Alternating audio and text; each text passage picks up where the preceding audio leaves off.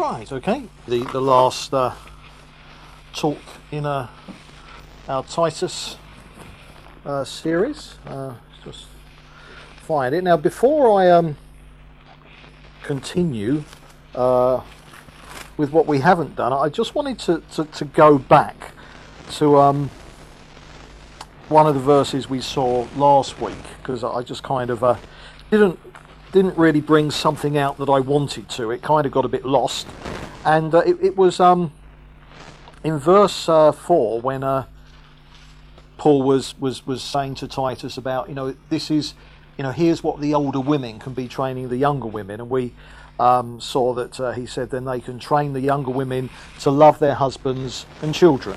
And I think I homed in on the thing about husbands, but um, in regards to the children, I just want to home in on that because think, you know, this is something that is just so important for, for us as Christians. Um, when you see where our culture has got today, it's really it's really quite frightening. You know, um, I remember when I was younger, there you know there was still a bit you know this idea that children must be seen but not heard. Now I I never liked that anyway. It's pretty horrible if you think about it. Children must be seen but not heard.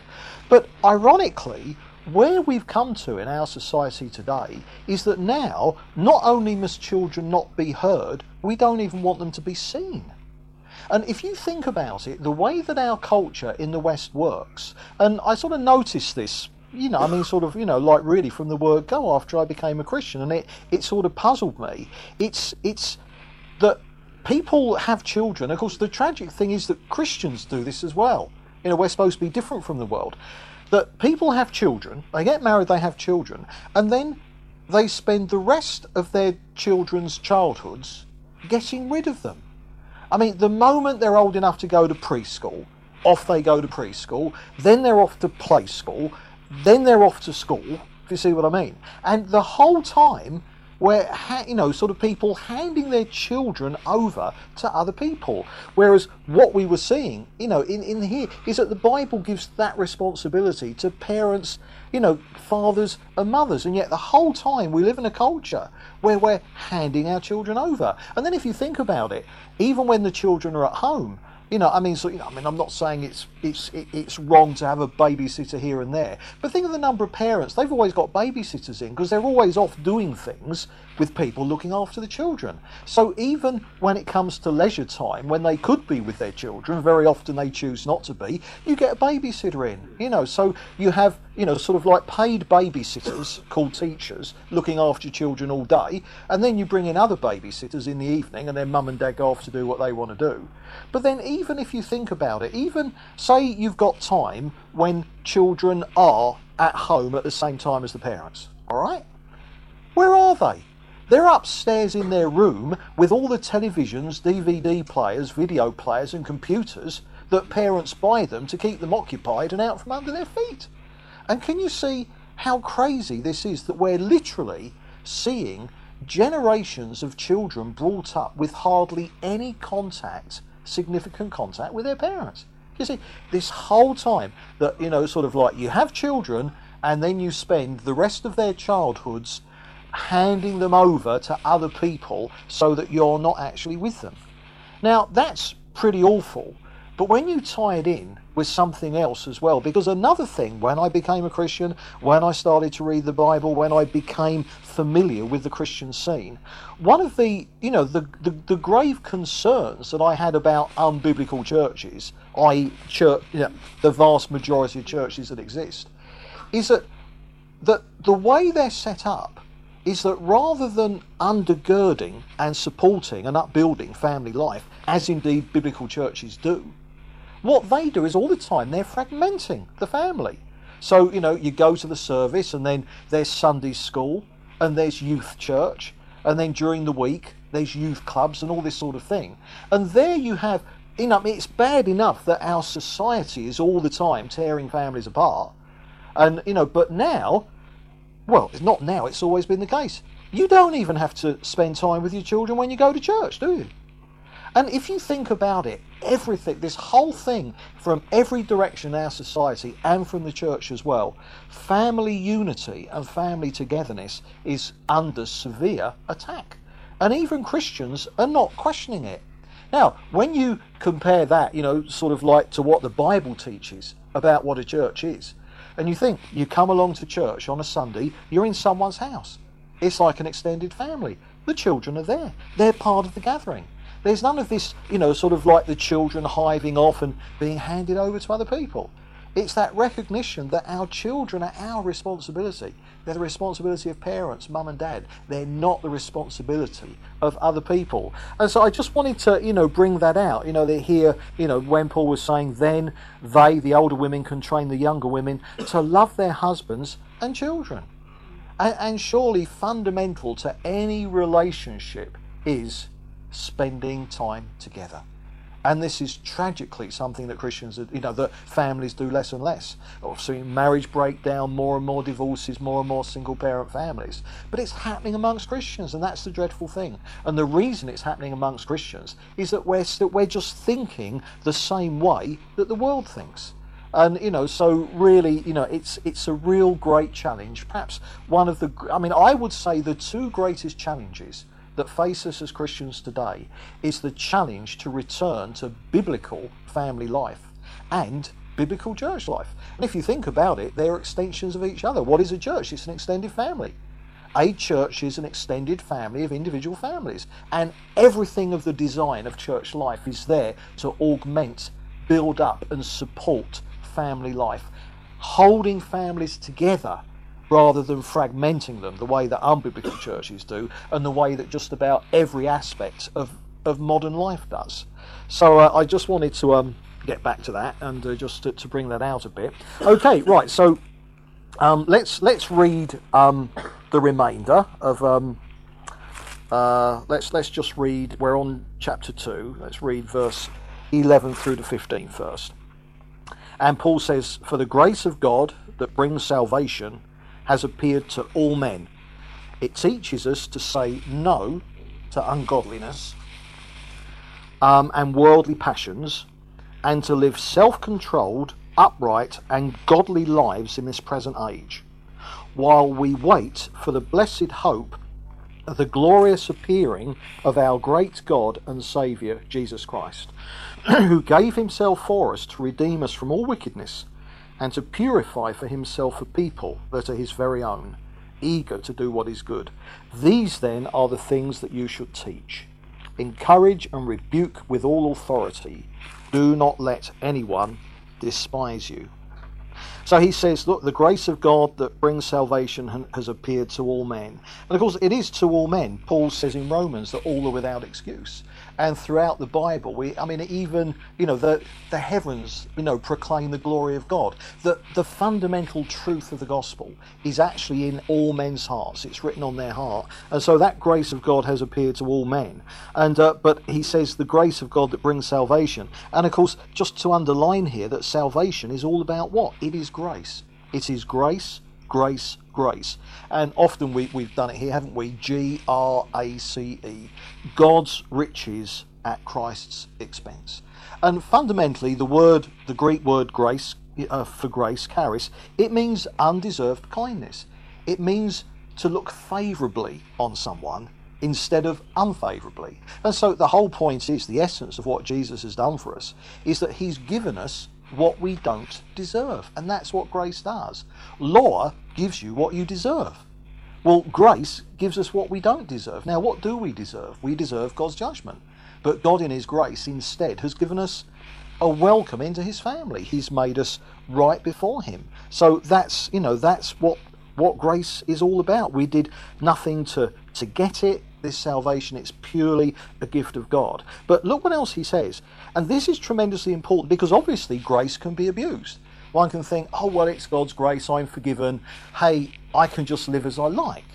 Now, look what Paul immediately says about this grace. It brings salvation, yes, as a free gift, we're going to heaven, but it says it teaches us to say no to ungodliness and worldly passions. Now, that, that word teaches, it's not actually the Greek word for teaches, it's paiduo, it's the word for child training. And what it's saying is that God's grace, God has not just uh, kind of saved us so that we can go to heaven. He's saved us so that we can actually live holy lives in this life now. And this training, this is, you know, like in Hebrews, um, you know, the writer talks about whom the Lord loves, he chastens. And that, you know, we, we know, don't we, that through, throughout our lives, all through different circumstances, all the time God is working in us to discipline us, to, to, to bring us to the point where we're all the time becoming the children that he wants us to be. So, not just becoming his children, i.e., being born again and becoming a Christian and getting saved, but to grow up into mature, godly children, to actually be like like father, like son, like father, like daughter, so that we are actually like him. And uh, you know, so the reason for this this training is that we say no to ungodliness and worldly passions. So the whole point is that we're, we're, we're saying no to ourselves he says to live self-controlled. Now we've seen, you know, that that word before um, in earlier talks. Sophronos. It means a, a saved mind. Okay, so saved thinking that we ought to be, you know, thinking in the way that the Bible teaches. Not, you know, not just doing our own thing. And he says we should be upright, and we saw that that was uh, the Greek word dikaios, and it's sort of someone who who's who's straight down the line, or to put it another way, someone who lives by the book. We saw that when we were dealing with eldership, didn't we, and the qualifications. And so it's important that we we we live absolutely you know, are called it play it by the book, i.e., the Word of God, doing exactly what the Bible teaches. And he says that we live godly lives in this present age. And if you think, what does godly mean? What does it actually mean to be godly? Well, it means to be like God is. And that's literally it, to be like God, like Father, like Son. And so this, this grace is, is not just to get us to heaven. I mean, yeah, that's ultimately what it's going to do. God's grace, Jesus has saved us. We're going to heaven. You know, we're going to end up in heaven with the Lord. But the point is, we're meant to be going to heaven on a little bit of heaven.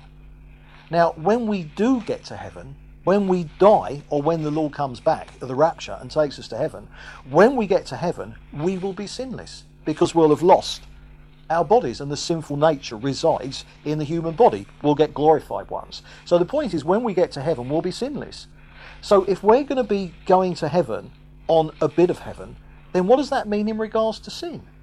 It means that our experience should be not that we're ever going to be sinless in this life. No, of course not. If we say we have no sin, we deceive ourselves. But the point is, it should be an experience, an ongoing experience of an overcoming of sin.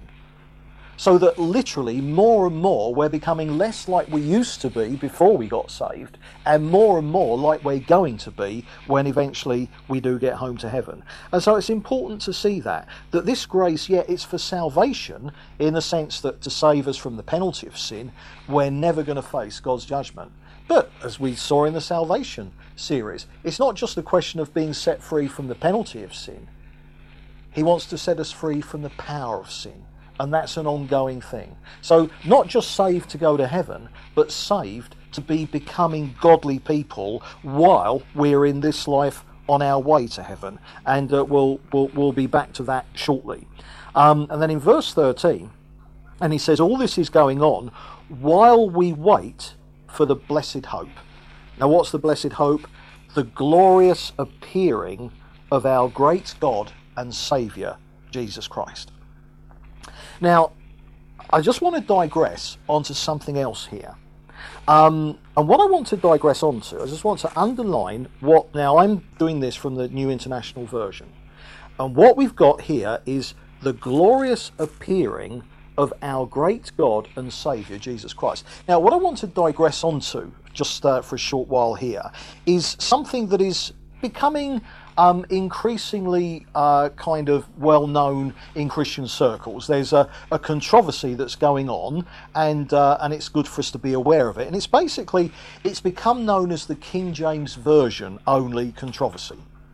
There are an increasing number of Christians who believe that the King James Version is the only version of the Bible that is anyway accurate. Now, let me just give you a brief history of this. The difference between the King James Version and the modern translations is that they're translated from different sets of manuscripts, all right? So the King James Version, all right, is translated from manuscripts, uh, a set of manuscripts that were discovered at a certain time, okay, and they're kind of there. Now, more recent, since the King James Version was translated, all right, other manuscripts that predate the manuscripts that the King James Version is based on have been discovered. Now, normally, when it comes to stuff like manuscripts and that, the older they are, the more likely they are to be accurate. So, therefore, because manuscripts have been discovered that are older than the ones that we had before, the modern translations are translated using those older manuscripts. However, the proponents of the King James Version only debate maintain that these manuscripts that modern translations are based on, even though they are indeed older, nevertheless they say that they are corrupted manuscripts and that this is actually a satanic ploy that Satan is, is, is working here to deceive Christians and to, to, to bring them away from the true gospel and the truth of the Bible.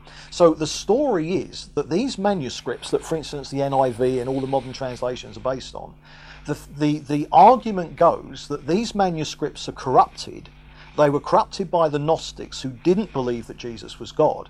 And that what they do is that the modern translations play down the divinity of Jesus they obscure the divinity of Jesus and they sort of distort certain aspects of the teaching um, of the Bible. So, in effect, what these people are saying is that if you're using any Bible other than the King James Version, you have literally what they call a perverted Bible. They say you do not have the, the truth as it should be because it's been translated from manuscripts that were deliberately corrupted by false teachers who didn't believe in the divinity of Jesus.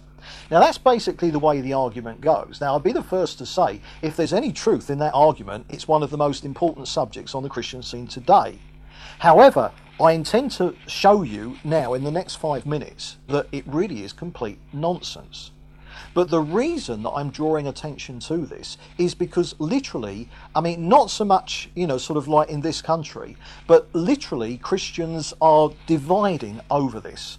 And, and certainly, I mean, you know, for, you know, all the years that I've known the Lord, every now and then I've bumped into people who hold to this you know, and they're very strong, you know, and they say, look, you've you've got to get a true Bible because if you're not using the King James version, then you're not getting the actual truth.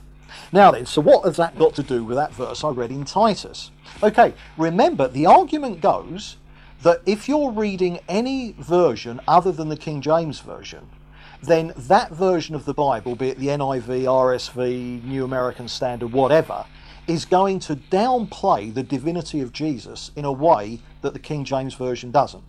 So if you read the King James Version, you're going to get a much broader understanding of the truth of the gospel and the divinity of Jesus. Whereas if you read the NIV, you, it's going to obscure it. Okay, the modern translations obscure the truth of the gospel and obscure the divinity of Jesus. Now, bearing that in mind, let's ask a question: Was the NIV, for instance, could be true of any of the modern translations? I'm using the NIV here. Okay, was this written by people who were deliberately trying to obscure the divinity of Jesus. Okay.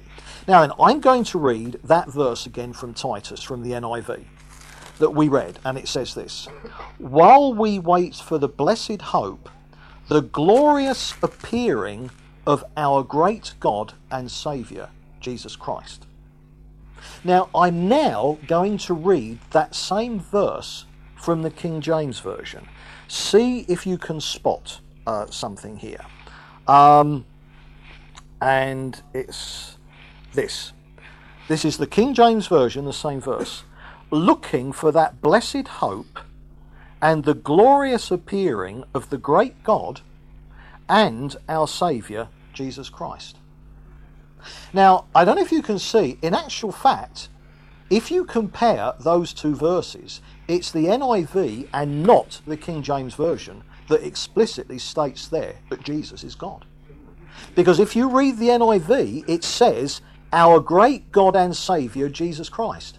So God and Jesus are the same person. That is only talking about one person, our great God and Saviour, Jesus Christ. There is only one person who is the subject of that sentence. But in the King James Version, I'll read it again, it says, The glorious appearing of the great God and our Saviour, Jesus Christ. Now, what the manuscript that the King James Version is based on says at that point, it introduces the Father and the Son. So in the King James Version, it is not a proof text that Jesus is God. But in the NIV, it is a proof text that Jesus is God. Now, let's not just leave it there. I'm going to read 2 Peter. 2 Peter chapter 1 and the first verse. And I'm going to read it, first of all, from um, the King James Version. And uh, it says, Simon Peter, a servant and an apostle of Jesus Christ, to them that have obtained like precious faith with us through the righteousness of God and our Saviour Jesus Christ. Now, in that sentence in the King James Version, that sentence speaks of two persons God and Jesus Christ. So in the King James Version, you cannot establish from that verse, you could from others in the King James Version, but you couldn't establish from that verse whether Jesus is a divine being. He's mentioned here God and our Saviour Jesus Christ. But now, let's read that same verse in the NIV, the New International Version. And here it is Simon Peter, a servant and apostle of Jesus Christ to those who through the righteousness of our God and Saviour Jesus Christ have received a faith as precious as ours. Exactly the same thing. In the NIV, this verse, 2 Peter 1 1, becomes a proof text totally clear that Jesus is God. Whereas in the King James Version, just like the Titus verse, it's obscured. It speaks of God and our Saviour Jesus Christ. So it's no longer a proof text that Jesus is God Himself. Now then, let me say that doesn't make the King James Version a bad translation. Because there are one or two other verses where the King James Version brings out something much more clearly about the divinity of Jesus than, for instance, the NIV does. The simple fact of the matter is that with these different manuscripts, there are differences between the manuscripts, and I've just shown you a difference. And it swings and roundabouts.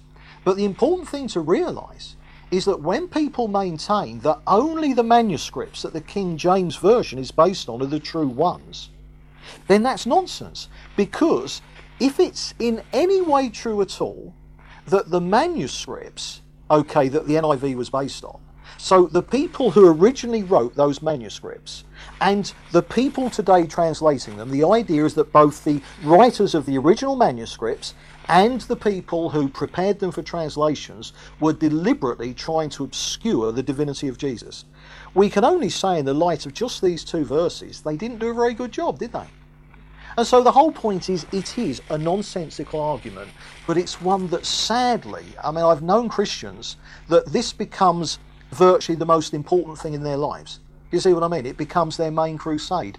And it's based on a complete and utter misunderstanding. So, therefore, as long as there are verses in modern translations which bring out the divinity of Jesus more clearly than the King James Version does, then any argument that the King James Version alone is the only accurate and inspired translation of the Bible, well, it really does fall to the ground. So we'll, we'll leave that one there, but given that one of these key verses is in Titus, and I've read the books written by the King James Version only people, and they never ever mention these verses. All they do is they highlight the verses in the modern translations which obscure something that the King James Version brings out clearly. All they do is that, and then say the King James Version is the only one you can trust. But what they don't do, they completely ignore all the verses where the modern translations bring a truth of the gospel out more clearly than the King James Version does. So it really is horses for courses. And uh, you know, and I, you know, I, I think any idea that one set of manuscripts over the other is better, I think is just daft. The beauty is we've got both sets and we can compare them. But simply, you know, I mean, I always think of it like this. Let's say that you had 20 highly intelligent Martians. They landed in the front garden, all right? And they were incredibly intelligent, but they had no preconceived ideas, no understanding about, about the Bible whatsoever, all right? Now, if you gave each of these 20 Martians 20 different versions of the Bible, so one of them has got the King James Version, and the rest of them have got all the other modern translations, all right? And then you said to these Martians, go away, read the Bible, memorize it, all right? Understand it. So these Martians, they read their, you know, whatever translation of the Bible you've given them. If you were then to set each one of them an incredibly detailed, you know, sort of like multiple answer questionnaire about every facet of the Christian faith, do you know each one of them will tick exactly the same boxes? Because even though one translation may fall down on a verse about something here, the point is they've all got other verses that say the same thing quite clearly elsewhere. So it doesn't matter that the NIV obscures here and there the divinity of Jesus because it's got other verses that make it absolutely clear. And it's exactly the same for the King James Version. It doesn't matter that the King James Version obscures two verses where the modern translations explicitly state the divinity of Jesus. And the reason it doesn't matter is because there are other verses in the King James Version that explicitly state the divinity of Jesus. So have you got the point? The King James Version only controversy is really it's a red herring, and I actually think it's not it's not that the devil has got perverted translations of the Bible going around, but he has got certain Christians absolutely obsessed with the idea that only one translation of the Bible is accurate, and it is actually dividing churches across the world, and it's a tragedy. So anyway, just um, chuck that in for, for good measure. Okay, right, so now we'll, we'll go back to what, what Paul was actually saying there. That was a, a digression. And uh, he says, Our great God and Saviour, Jesus Christ, so no question about the divinity of Jesus there. He says, Who gave himself for us. Now remember, we're seeing that Paul is saying that God's grace isn't just to get us to heaven, it's to make us godly, it's to train us in godliness. And he says, Who gave himself for us to redeem us from all wickedness and to purify himself a people that are his very own, eager to do what is good. So, redemption, yeah, in the salvation series, we saw that redemption is out of the slave market of sin. Jesus has paid the price so that we can come out of the slave market of sin. Therefore, we are redeemed. You redeem a slave, okay? But it's not just that we're redeemed in order to come out of the slave market of sin, become a child of God, and go to heaven. We're redeemed from all wickedness. You see the point? So it's not just the going to heaven, it's the coming into living a godly life as well. And in the Bible, these things are always linked. Okay? That there's there's nothing in the Bible of, well, just believe on Jesus and get saved and that's it, and then just go to heaven. Now, if you've believed in Jesus, you're going to heaven. But the whole point is the Bible always says, right, you've come to know the Lord. God's grace has saved you from the penalty of sin. So now go on to experience what it is to be set free from the power of sin in your life as well. Okay. And uh, so we should, you know, God is purifying a people, us who are to be his very own, eager to do what is good. And that word eager, it's the word that zealot comes from. It's the Greek word for a zealot. And obviously, a zealot was a sort of like a fanatical political person. They to- totally obsessed with um, you know, kind of like their political, you know, the you know the zealots were the, the, the like terrorists. They were like the IRA um, in Israel, and they wanted to get the Romans out, even if it meant killing them. And uh, so, where to be zealots, but zealous for doing what is right, doing good, okay, following the Lord, right. Uh, and then in verse 15, he says, These then are the things that you should teach. Remember, Titus is leading these churches until they have raised up and recognized elders and then obviously Titus can move on. So obviously, in that sense, whatever Titus is being told here is the equivalent of the, of the particular responsibilities of eldership. Okay, so he says these then are the things that you should teach, and he says encourage and rebuke with all authority. Do not let anyone despise you. Now that encourage, that's parakaleo, we saw it in an earlier talk, means to call someone to your side. When Jesus speaks about the Holy Spirit being our uh, comforter, and when John in his epistle talks about Jesus being our advocate, it's exactly the same word. And it's a legal term, and it's your defense lawyer. It's, it, it's, it's the person who comes alongside you and represents your case in court, all right? And so, really, what he's saying is look, Titus, draw people alongside you call them to your side. This isn't a kind of a, you know, a bossy, authoritarian, well, this is what I'm teaching you and this is what you've got to do. It's not like that. It's calling people to your side because you're amongst them. You're not leading from on high, you're amongst the people. And it's saying, hey, we need to be doing this together, okay? So encourage. And he says, rebuke. And that's the word elencho. It means to convict of sin. So, yeah, that's part and parcel of it as well. There are times when we need to get a slap on the wrist. There are times when we need to be told off. And uh, it doesn't mean here that only a leader, only an elder can tell you off, because elsewhere the Bible tells us to correct one another. But certainly there is a time for anyone in leadership where maybe someone is going to need a telling off and a rebuke. That's what it means, and so therefore that needs to be done. There's a place for that. Uh, obviously, it shouldn't be too, you know, I mean, going around rebuking people all the time will be ridiculous. But nevertheless, there is a place uh, for that.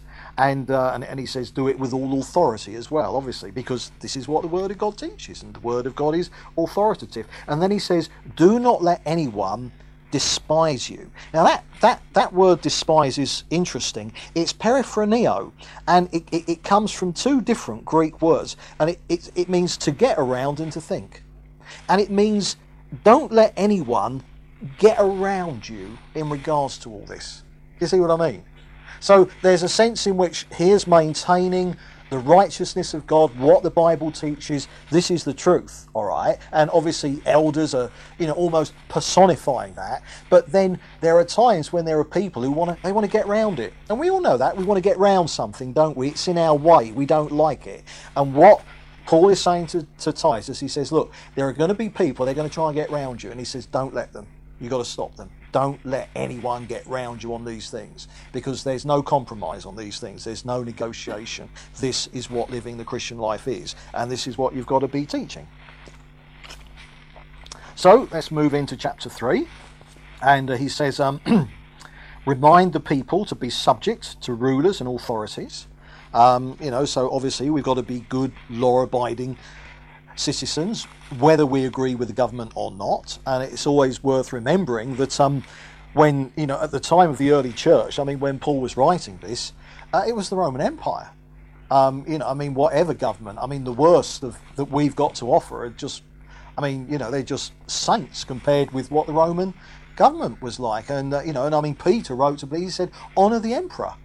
So, you know, I mean, we might have a job sometimes uh, you know, doffing our caps too much for our prime minister, but the early church were told to honour the emperor. So the point is, yeah, we've got to be good, law-abiding citizens, no question about that, and ready to do whatever is good. You know, so helpful, uh, always, always ready. Any helpful service that we can render to people.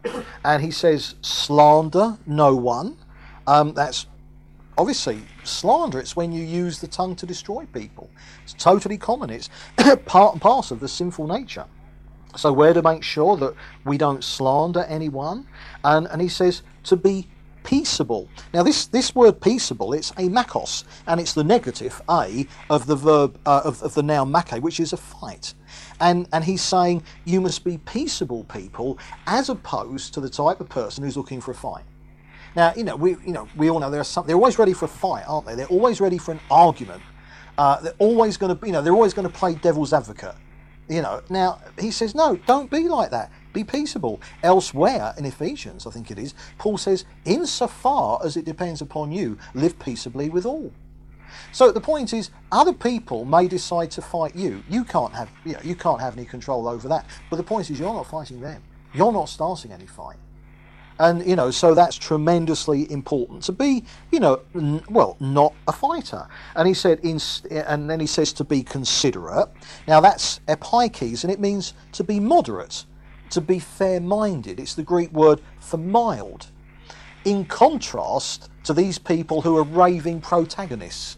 Do you know what i mean? People with the bee in their bonnet and there's always stuff that they feel so strongly about. You see what I mean? And everywhere they go, they can't let go of these things. And they're always causing division and starting fights just because they feel so strongly about things and they don't in any way temper themselves. Well, Paul says, no, that's, you know, we're not to be like that, okay? And then he says, and to show true humility towards all men. Now, that word humility, prautes, it's, it's actually the word for meekness. Now, what you've got here is if considerate, epikes, fair minded, if that speaks of the outward behaviour and demeanour all right, how we are outwardly, then meekness is the inner condition that leads to that behaviour. You see what I mean? So if you've got someone who is moderate, fair-minded, a fair-minded, they're mild people, all right, then it's because we, we put those phrases together, meek and mild, don't we? It's because they have a meekness on the inside. And this is the meekness that is the opposite of the self assertiveness of the fighters. You know, the people who always need to be heard. They've always got to get their, you know, 10 cents worth in, okay? Meekness is, is that accepting of God's dealings in our lives, accepting of His discipline without disputing, without overmuch resisting. And when you live like that, that brings an inner peace. And if you're at peace with God and if you're at peace with yourself, then you're not going to be at war with other people. You see the point? So if you've if you've got a fundamental inner peace, you are, as Paul says, going to be peaceable. So if you have no axes to grind with the Lord, all right, if you're living right with Him, okay, putting right when you go wrong. I'm not saying never sinning, but when you do sin, any rebellion, you deal with it quickly, okay? Then if you haven't got any axes to grind with the Lord, you're not going to have any axes to grind with other people, okay? Particularly your brothers and sisters. And we're going to be back to this when we hit some uh, verses about uh, divisive Christians in a minute. And they're, say, we've, you know, we've all met them. They're even Christians, that they are these divisive people. They're the opposite of this. They're not peaceable. They're not fair minded. They don't have that meekness. They're on a crusade and they're going to say what they want to say. They're going to spread what they want to spread. They're going to do what they want to do, regardless of the effect it has on other people. And another aspect of meekness, as as kind of you know taught in the Bible, is it's the idea of controlled strength. So that when you get someone who's meek, it doesn't mean that they're weak. You see, I mean, like like that old joke: the meek will inherit the earth, if that's okay with the rest of you. All right. Meekness is not weakness. Can you see the difference? Because obviously, all these injunctions apply to Titus and apply to elders. I mean, especially apply to elders. But we've seen as well that elders have got to be the absolute stone wall that rebels can't get through. Can you see what I mean? So elders have got to know when to be tough. But it doesn't mean at the same time they're not meek because meekness is not the absence of strength, it's the presence of strength, but strength that is being controlled. So, can you see the point? So, it's, it's, it's like the broken stallion. If you've got a stallion before it's broken, all that strength it's got is dangerous. You know, when you try to go and break it, a stallion will kill you without thinking. It will just kick you and jump all over you. So it's got all that strength, but that strength is dangerous. But once that stallion has been broken, its strength hasn't gone anywhere. It's as strong as it was before, but now it's safe because its strength is now used to serve its master, i.e., the rider, the cowboy who's broken it and rides it. Now, that's exactly what the Lord's doing to us. He wants to break us so that we become safe, so that all our strengths and characteristics and attributes, personalities, are no longer dangerous, i.e., purely self serving, but surrendered to Him so that He can use us to be a blessing to other people. And so the point is there we can't master sin, but we can let Jesus master us. When He masters us, when there's that brokenness, then there is that safety. You become a peaceable person. You become a meek person. Not that you're weak, not that you don't have any strength, but that you control it. You don't use it for your own you know, sort of like purposes. It, it's there to be surrendered to the Lord and to be a blessing to other people. So that's tremendously important. Don't slander, be peaceable, considerate, and show true humility to all men. And then Paul says, At one time we too were foolish, disobedient, deceived, um, enslaved by all kinds of passions and pleasures. We lived in malice and envy, being hated and hating one another. Paul says, look, let's never forget that's what we were like. That was us before we were saved.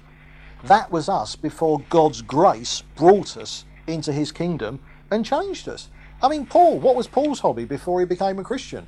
Throwing other Christians into prison to face all manner of torture, death. I mean, he was a horrible bloke. But that's us. That's before we were saved. And we must never, ever forget that. And particularly in not slandering people and being peaceable, considerate, humble. How can we be anything else in the light of what we've been rescued from? Obviously, it's, it's obvious, isn't it? And then he says, But when the kindness and love of God our Saviour appeared, he saved us, not because of righteous things we had done, but because of his mercy. So again, it's it's all all of him. It's his goodness, it's his loving kindness, it's it's completely his mercy. And it was all, you know, sort of through the appearing of Jesus. And it says, He saved us through the washing of rebirth and renewal of the Holy Spirit. So then you've got rebirth, being born again. When we believed in Jesus, we were born again. We received a, a, a new nature. We received a new life. We became one with Jesus. It, everything He is, He's one with us. He's shared it with us. That's what being born again is. And, and He says through renewal as well, that when we were born again of the Holy Spirit, we were renewed by the Holy Spirit. I we were made new. Let's just just go to um go to Colossians chapter 3. Let's just see a couple of other verses from Paul. Colossians 3, and in verse 5 he says, Put to death, therefore, whatever belongs to your earthly nature sexual immorality, impurity, lust, evil desires, and greed, which is idolatry. Because of these, the wrath of God is coming. You used to walk in these ways in the life you once lived. But now you must rid yourselves of all such things as these anger, rage, malice, slander, and filthy language from your lips. Do not lie to each other, since you have taken off your old self with its practices, and have put on the new self, which is being renewed in knowledge in the image of its Creator. Paul's saying, there's a new you the moment you were born again. But put that new you on. Live in that new life, not in the old life. And in Ephesians, Ephesians 4, another parallel passage. And in verse 22, he says, You were taught with regard to your former way of life to put off your old self, which is being corrupted by its deceitful desires. It still is. Sinful nature hasn't gone anywhere. I've still got a sinful nature, and it's still being corrupted by its deceitful desires. But the choice is what am I going to live in, the sinful nature or the new nature? And he says to be made new in the attitude of your minds and to put on the new self, the new you, created to be like God in true righteousness and holiness. The whole point. We've been made new. The moment we were born again, we received a new nature.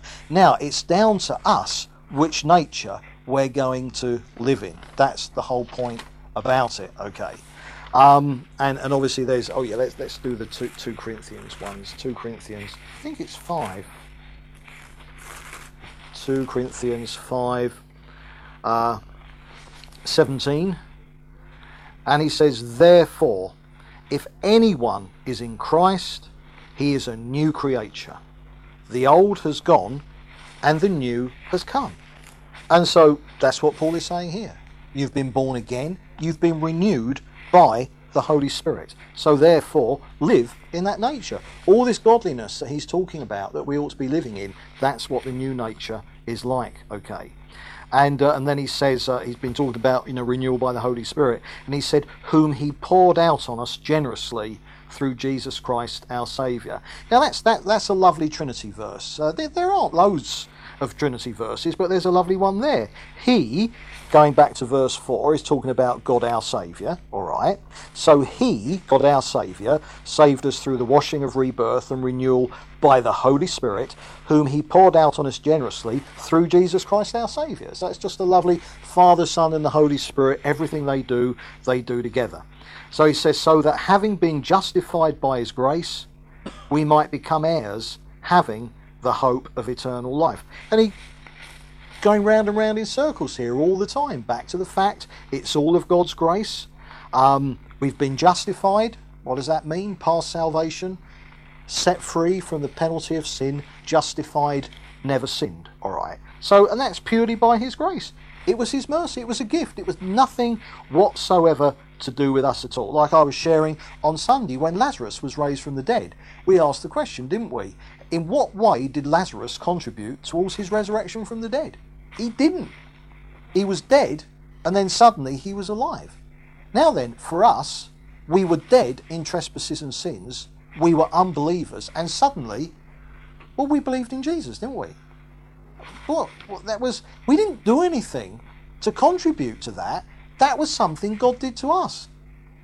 He gave us life. He gave us faith in Jesus. He gave us the gift of repentance. It's all of grace. We didn't contribute to it, we didn't earn it. It's absolutely the free gift of God, all right? And then he says that we might become heirs having the hope of eternal life. Now, all his earlier on we saw awaiting the appearing of the Lord Jesus, and all, all, the time in Paul's thinking here, it's it's the fact that we've been saved from the penalty of sin, and of course we we're going we're going to reach the goal. We're going to end up glorified. We're going to end up in heaven with the Lord. That's our hope. And so, therefore, because of that, because we have been saved from the penalty of sin, and because one day we're going to be free even from the presence of sin, therefore, we should live life down here being set free from the power of sin. You see, all, all these things go together. And this thing about heirs is, is our proof of salvation. Okay, go, go to Ephesians 1. Because obviously, when Paul talks about being heirs, it's the same Paul who wrote to the Ephesian church. So we can, uh, they'd have been aware what he was meaning, and we can see it as well. Ephesians chapter 1 and read verses 13 and 14. And he says, And you also were included in Christ when you heard the word of truth, the gospel of your salvation. Having believed, you were marked in him with a seal, the promised Holy Spirit. Now, the seal in the ancient world, uh, a, a, seal, if a king wrote a letter, he'd seal it, he'd stamp it, and have his seal on it. And if, um, I mean, that, the, the whole power and authority of the king was there to make sure that what was in that envelope or that parchment couldn't be taken out until it arrived. You see what I mean? So the point is the king wanted this to go to a particular person, all right? So he's got communication and it's got to go to a certain place. So he'd seal it. If anyone broke that seal, it was the death penalty. The only person who could open that seal was the person it was addressed to, all right? Now, so the point, the picture here is that, that, that God is the king of the universe. He is ultimately powerful. So he's put us in the envelope of Jesus and he's sealed us and he's addressed us to heaven. What's going to get us out of that envelope? What's going to get us out of Jesus? I mean, we're going to heaven in Jesus. Who's going to get us out of Jesus? Can you see? The whole point, this idea of seal, is that you are going to get to where you've been posted to. And the moment we were born again, God posted us to heaven. Do you see what I mean? And we're going to get there. And then he says, You marked in him with a seal the promised Holy Spirit, who is a deposit guaranteeing our inheritance until the redemption of those who are God's possession. So, what Paul says is the mere fact that you have the Holy Spirit is the guarantee that you're going to come into the whole inheritance in the future when you're glorified. So uh, you know, again, there, you know, this is why any any question of losing salvation and Christians ending up in the lake of fire is just is just not what the Bible teaches. You're guaranteed to get to heaven, and the guarantee is the presence of the Holy Spirit in your life. How can you know the Holy Spirit is in your life? Well, Paul says no man can say Jesus is Lord but by the Holy Spirit. I mean, that's what you did when you got saved. You believed in Jesus. You said Jesus is Lord. That's proof of your salvation, and nothing is going to stop you actually getting to heaven. But can you see the way that, you know, sort of Paul ties these things up all the time? By God's grace, you have been saved, you've been justified. Therefore, nothing is going to stop you from getting where you're going. You're going to be glorified with the Lord, you're going to be just like Him. Therefore, this is how you ought to live in the interim, living a godly life. And the incentive to holiness in the Bible is not if you don't live a holy life, God's going to throw you out and you're going to go to the lake of fire. That, that's not. The push is, wow, because one day you're going to be sinless and glorified just like Jesus. My goodness, you ought to be starting, you know, getting on with that process now. It's kind of how can you not love God after everything he's done for you. You see what I mean? That's the appeal to holiness in the Bible, not the threat that we'll lose our salvation um, if we're not faithful to him. and uh, let's see, and then uh, in verse 8 he says, This is a trustworthy saying, and I want you to stress these things so that those who have trusted in God may be careful to devote themselves to doing what is good. These things are excellent and profitable for everyone. Now, when he says, I want you to stress these things, so everything that Paul has written to Titus, remember he's told him to, you know, to encourage and to rebuke with all authority, not to let anyone get round him. And now he says, look, stress these things. Now, this is a dreadful Greek word. It's diababuomai, I think. I won't be held accountable for pronunciation on any Greek word, but especially not that one. But that's the word, and it means to assert strongly and confidently. So, what Paul is saying is look, you know, Titus, these things, you, you strongly assert these things to people. Make sure that they know that this is what they need. And they need it in order that the people in the churches that Titus is responsible for are living aright and growing in the Lord. So that all of them are, um, uh, you know, sort of doing what is good. And he says these things are excellent and uh, profitable for everyone. Now, then, when it says here, this is interesting as well. He says that, that they may be careful to devote themselves to doing what is good. Now, that's an interesting word because um, it's me, And interestingly, when you, and going back to translation thing now, because there are certain areas where all the translations, King James Version and the whole lot, are dreadful, right? and they just don't translate Greek words really as they should be translated. Because obviously the translators they kind of have their own beliefs and, and stuff like that. Let me let me show you what I mean. This word proistemi is here translated devoted, all right? Now if you go to 1 Thessalonians chapter 5 1 Thessalonians chapter 5 and I want to just going to read uh, verse 12. 1 Thessalonians chapter 5 verse 12. Now, we ask you brothers, and this is Paul's here talking about leadership. He's talking about elders. We ask you brothers to respect those who work hard among you, who are over you in the Lord and who admonish you. Now then, where's proistemi there? Proistemi elsewhere in the Bible gets translated be devoted to, or it can get translated to care for. There, believe it or not, it's translated over you. Okay? Over you. Now, what does that do? That paints the picture that leadership of churches have authority over the people in the churches. You see what I mean? Makes it sound hierarchical. That word there is proistemi. That word should that verse should be translated we ask you brothers to respect those who work hard among you and who care for you or who are devoted to you in the Lord. What a difference! But translators, because virtually all Christians, uh, you know, sort of have this belief that leadership in churches is hierarchical. it's not what the Bible teaches, but therefore that gets translated into the Bible, even though if you go to the actual Greek words, you'll find that that's not what they actually mean. I'll show you another example. Go to 1 Timothy. And again, regarding elders here.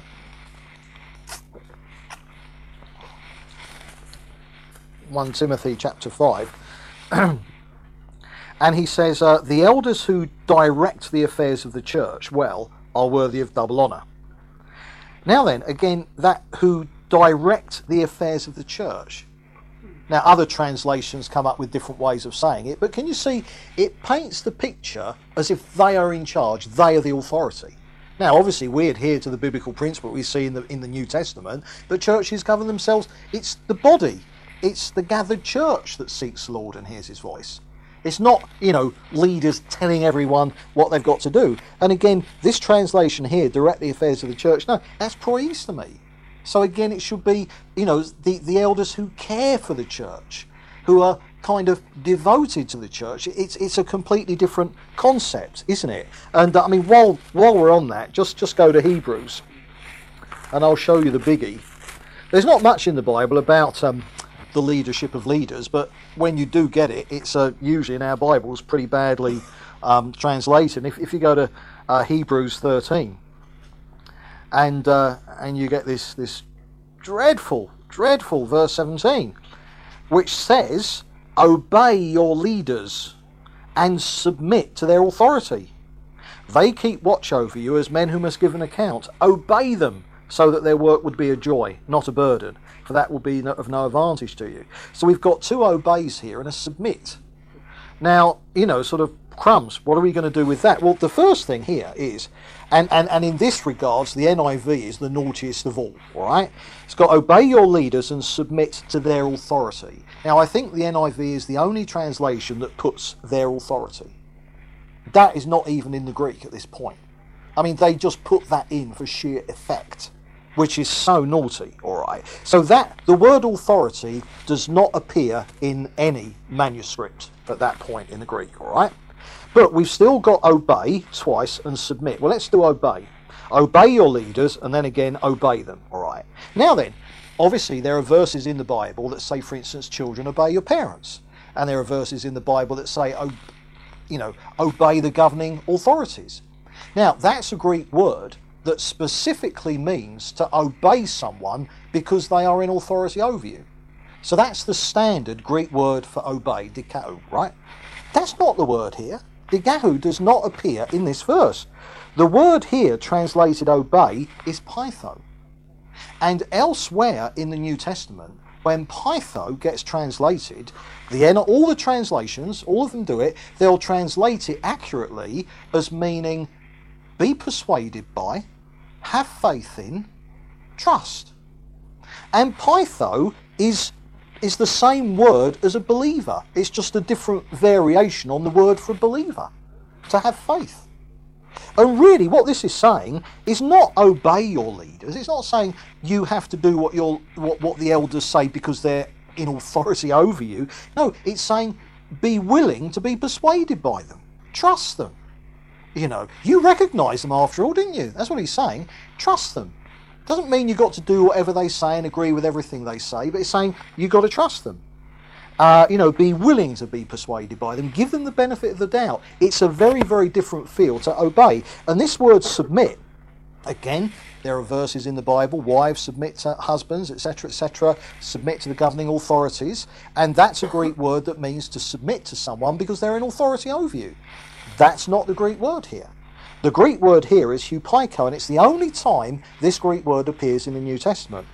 And it does mean to submit, but it doesn't mean to submit to authority. It means to submit to greater strength. So if you were being invaded by a nation that's stronger than you, you're going to submit to them. Do you see what I mean? Because they're going to beat you. And so, what the writer is saying here is he's not saying that leaders are in authority over you and you've got to do whatever they say, but he's saying, look, be willing to give your leaders the benefit of the doubt. Don't come out fighting against them all the time. Because if you do that, they'll win. See what I mean? Because God will back the elders, assuming the elders not wrong.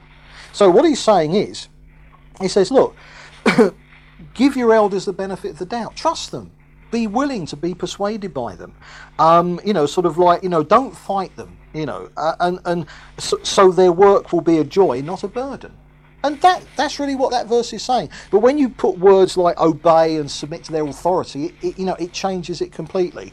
and so obviously one has to be aware of that. And, um, you know, that there are times, you know, this is why, whenever possible, to get back to the original Greek, which is, you know, why God raises up Bible teachers and has people write commentaries and Vine's expository dictionary of the Bible. So all the time going back to the original meaning of the Greek, okay. Right, so um, then Paul uh, now returns to what he was on and majored on earlier on in the letter. And he returns to this whole aspect about how to deal with the troublemakers. And we saw, you know, when, when Paul was telling Titus, look, here are the qualifications of the elder, we saw that one of the um, things that an elder had to be able to do was not simply to teach what is true doctrine, but he had to be able to refute bad doctrine, refute false teaching, and to do so in such a way that it convicted of you know the, the person doing the false teaching of sin. So that's that's that's actually quite quite heavy. And now he he, he returns to this and he says, look, avoid foolish controversies and genealogies and arguments and quarrels about the law, because they are unprofitable and useless. Now, here for the Jews, genealogies and stuff about the law, basically it's majoring on minors. There are always people who, who, who want to, you know, they, they've got the, you know, the bees in their bonnet and they want some, well, I mean, you know, like the King James Version controversy. I mean, that's a classic example. There are Christians, they live to convert people to their way of thinking. Whatever church they go to, that's the subject that they bring up. That's the subject they pursue. Do you see what I mean? And what Paul is saying, look, all stuff like that, avoid. Avoid it all. It's foolish controversies. It's not important. You know, it's people majoring on minors, and all it does is, is, is to create dissension. And then in verse 10, now he says, so here ultimately is how you handle the people who do this sort of stuff. Okay. He says, warn a divisive person once and then warn him a second time. After that, have nothing to do with him. You may be sure that such a man is warped and sinful. He is self condemned. Okay. Now, that's, that's quite heavy stuff. This divisive, the word divisive, a divisive person, the Greek word is hereticos. It's where we get the word heretic from. Now, it doesn't it doesn't mean someone who's teaching something that isn't true. All right, it encompasses that, but it it, it, it, it comes from the Greek word to choose, and what it means is someone who is self-willed and totally opinionated, and who won't submit to the truth, and will be divisive in having a battle to get other people to agree with them and go against the truth. So, what it's denoting here, it's not any particular false teacher or anything like that, but it's denoting the attitude of the person who is self willed, have their strongly held opinions that they're going to thrust on everyone, irrespective of whether those opinions tie up with the Word of God or not. And it denotes someone who is unshiftable from their opinion irrespective of what the Bible teaches. And the characteristic is that with these people, what whatever their bee in the bonnet is, might be one thing, might be lots of things. The whole point is that that is more important to them than anything else. It's more important to them than relationships. It's more important to them than general godliness. Can you see what I mean? Everything is subject to whatever it is they're banging on about. Do you see what I mean? So to that extent, they're obsessive, and they will happily turn brother against brother and sister against sister in their com- campaign to get whatever it is they're pushing heard. All right. So that's that's the point here. Now, obviously, it encompasses heretics in the sense of false teachers, because by definition, when you get people teaching false teaching, they're teaching stuff that goes right against the Bible, but they're not going to listen you know, and they're not going to let anyone put them straight. Now, what Paul says with someone like that, and notice they get two chances, crumbs. He says, warn them once. Now, this word warn is nouthesia, and it comes from the Greek words for mind and the verb to put. And it literally means a putting in mind. And what Paul is saying, look, with these people, by definition, there's a truth they're fighting against. All right? There's something that the Bible teaches that they don't like, and they want to change it. They want to change everyone else. So, what Paul says is look, put what the Bible says about that in their minds. Tell them what the Bible says. Show them from the Bible.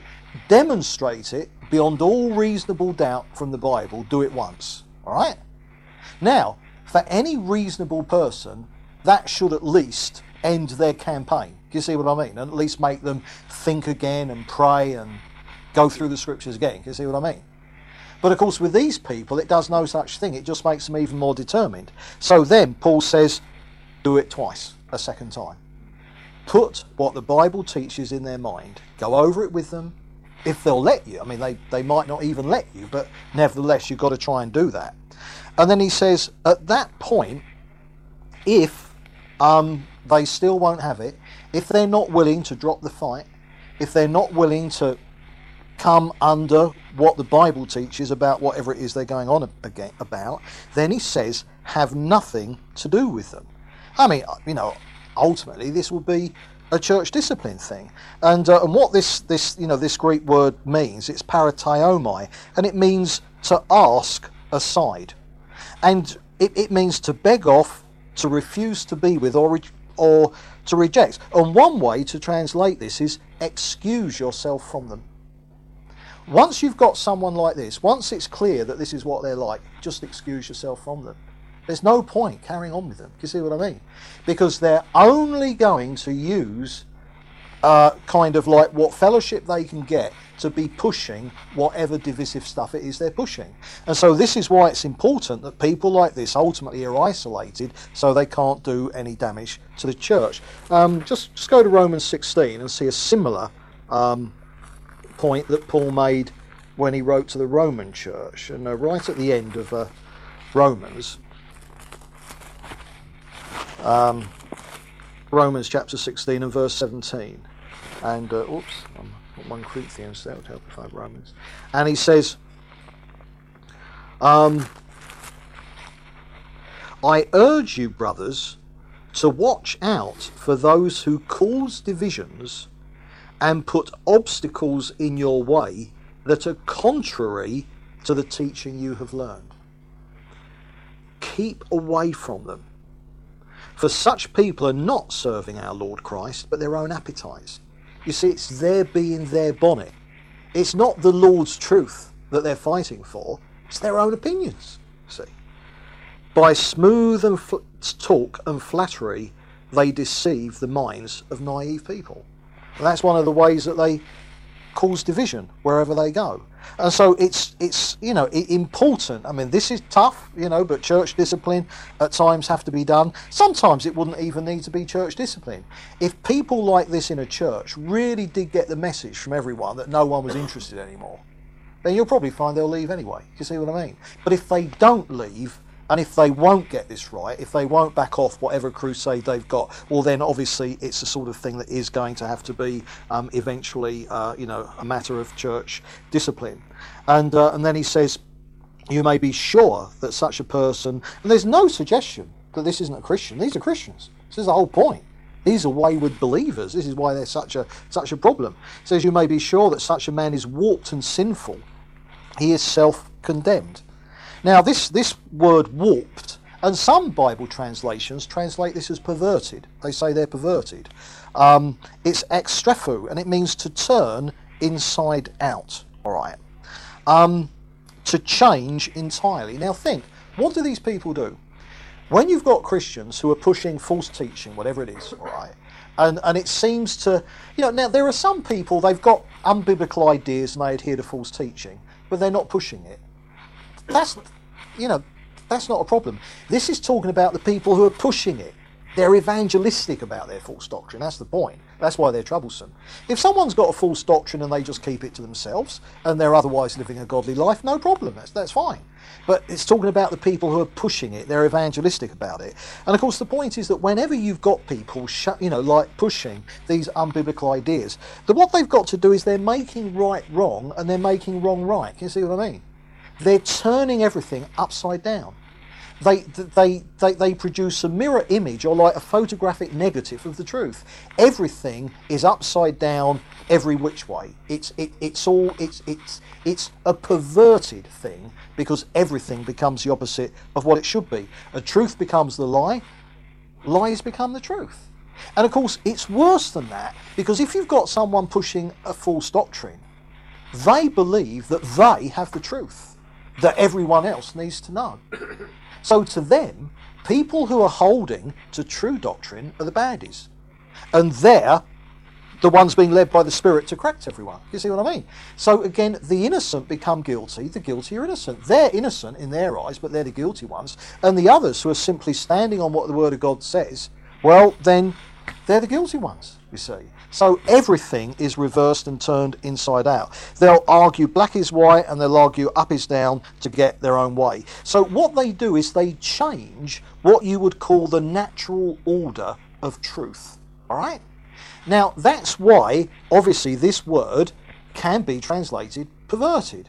Now, obviously, when we think of perversion, normally we, we think of a sexual thing, but there are other types of perversion as well. But of course, the thing about sexual perversion is that it changes the natural order of things.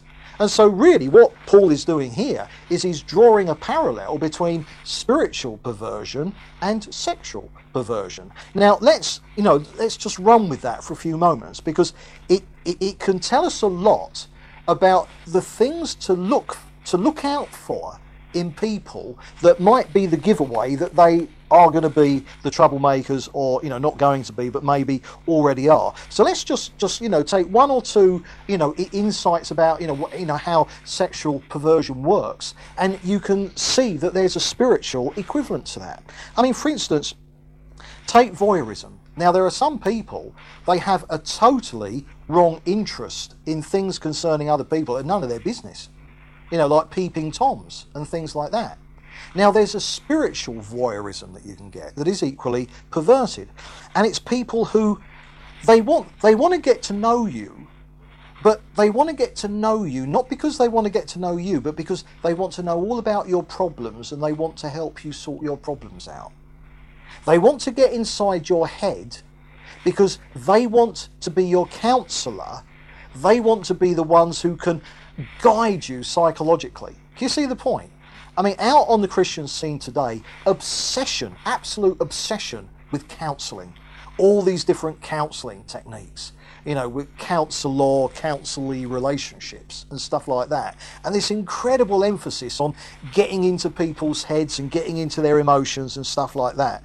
It's not so much you that people like that are interested in. They're interested in your problems because they get a buzz out of solving other people's problems. Can you see what I mean? It's not coming out of a relationship of friendship. It's coming out of their need to be able to be a peeping Tom on other people's private lives. Can you see what I mean? And I've met so many Christians that it, it, you know that pretty much immediately you become aware they're not trying to get to know you; they're trying to worm their way inside your head because they consider themselves to be the psychological counsellor who can help you with your problems. You see, we've all come across this, haven't we? That's a sign of this, all right? The moment you get people like that, and of course they manipulate, and the trouble is they're relating to people, not asking the question, how can I bless and serve this person? What they're going around, they're simply meeting their own need. They're actually being selfish. They need to be needed. You can see the point. There's all the difference in the world between someone who's there for you if you need them and someone who needs to be needed and so has to all the time make you think you need them. You see the point? That is a perversion. That's spiritual voyeurism, and it's to be avoided. Um, you know, it's it's spiritual peeping toms. So beware of Christians who come in with with this real emphasis on counselling and psychology and and all the looking inward all the time. That's that's real. And of course, it's always them. They see themselves as being the counsellor who can help. So so be very careful about that. Um, also, you know, the thing as I've said about you know perversion, it goes against the natural order. So whether you've got homosexuality, lesbianism, bestiality, these things they go against the natural order. Okay. Now, spiritually, the natural order is what we have taught in Scripture. But there are Christians who we're talking about here, and for them, they go against it. Their spirituality is twisted. So the point is, their spiritual desires are not what the Bible teaches. Their spiritual desires, they, they just aren't, you know, sort of their spiritual desires just aren't normal. You see what I mean? Their emphases, um, their inner desires. In the same way that lust Lust can only look on its object as an object. There's no relationship, there's no caring. Lust is a totally selfish thing. Now, in exactly the same way, there are lots of people, Christians, and you know, they're what I call the super spiritual. And sort of like they they they look on you as someone to minister to. You see what I mean? All the time they need to be doing the ministering. They need to be bringing you words from the Lord. They need to be directing you. A lot of leaders are like this. You know, they, they like the power. They like the control. They like to manipulate, okay? So you've got to be careful about that because true spirituality is not wanting to manipulate and control. True spirituality is wanting to serve, okay? And then a third thing about perversion sexually is that it, it, it's compulsion. These people can't stop. And again, when you get Christians, they're always, they've got certain ideas or things that they're imposing. They can't stop. They cannot keep quiet about things. Even when they know that no one else wants to know, they keep going on. You see? Because they're under compulsion. They literally can't stop themselves from doing it. And so, therefore, again, that's a sign of something being wrong. And then also with perversion, it's pushy, sexually pushy. Perverts impose what they want on other people, even to the point where they start assaulting people. Now, in exactly the same way, beware of people spiritually where you they're pushy, they're domineering, they're like a dog with a bone the whole time they're in your face any any opportunity to bring up their pet subject. You see what I mean? And so this is all part of what Paul is saying about look, you've got to be careful of these people. They are warped. They are spiritually perverted. And when you get people like that, literally, it's got to be once or twice but we've we've experienced, I think, through the years, probably we've been too soft as a church. If uh, you know, if we've learnt anything, we probably haven't been quite as tough at times when we've needed to be. And we've certainly learned from experience that if you just try and keep bearing with these people, it don't work. They don't change. And the more you bear with them, in actual fact, the greater the damage they're doing in the church. And uh, you know, so one does have to be you know, very, very, very careful um, about that. You know, they become forceful, they're obsessive, they become a bit dishonest. But the whole point is they've got their agenda, their bees in their bonnet, and they just want to set the whole church right. And, you know, you've got spiritual danger when that happens. Okay.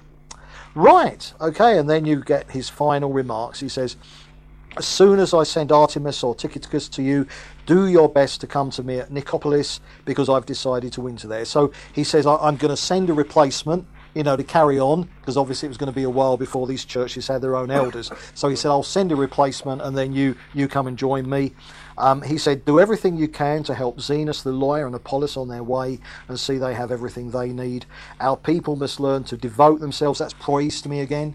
You know, that Bible translators, you know, over in the Lord and all that sort of stuff, uh, to devote themselves to, to, to make sure they're doing right and good in order that they may provide for daily necessities and not live unproductive lives. And that's another thing to look out for. I mean, true spirituality. I mean, the rubber always hits the you know hits the road somewhere, and people must provide for themselves. Um, you know, the church isn't meant to be a soft touch for sponges. Um, you know, and sometimes you get that going on, certainly. Everyone ought to live a productive life. And then he says, Everyone with me sends you greetings. Greet those who love us in the faith. And then he ends by saying, Grace be with you all. And that's Paul. Every letter he writes, it starts in his greetings with grace and it ends with grace because that, that's his theme. Everything is of the grace of God. So basically, what we've got in the letter to Titus is that, that, that if, if a church does this, if people in the church live like this, hold each other to this, then they're going to be safe. But if we don't, then Satan will get the, the troublemakers in and tear the church apart, and there'll just be chaos.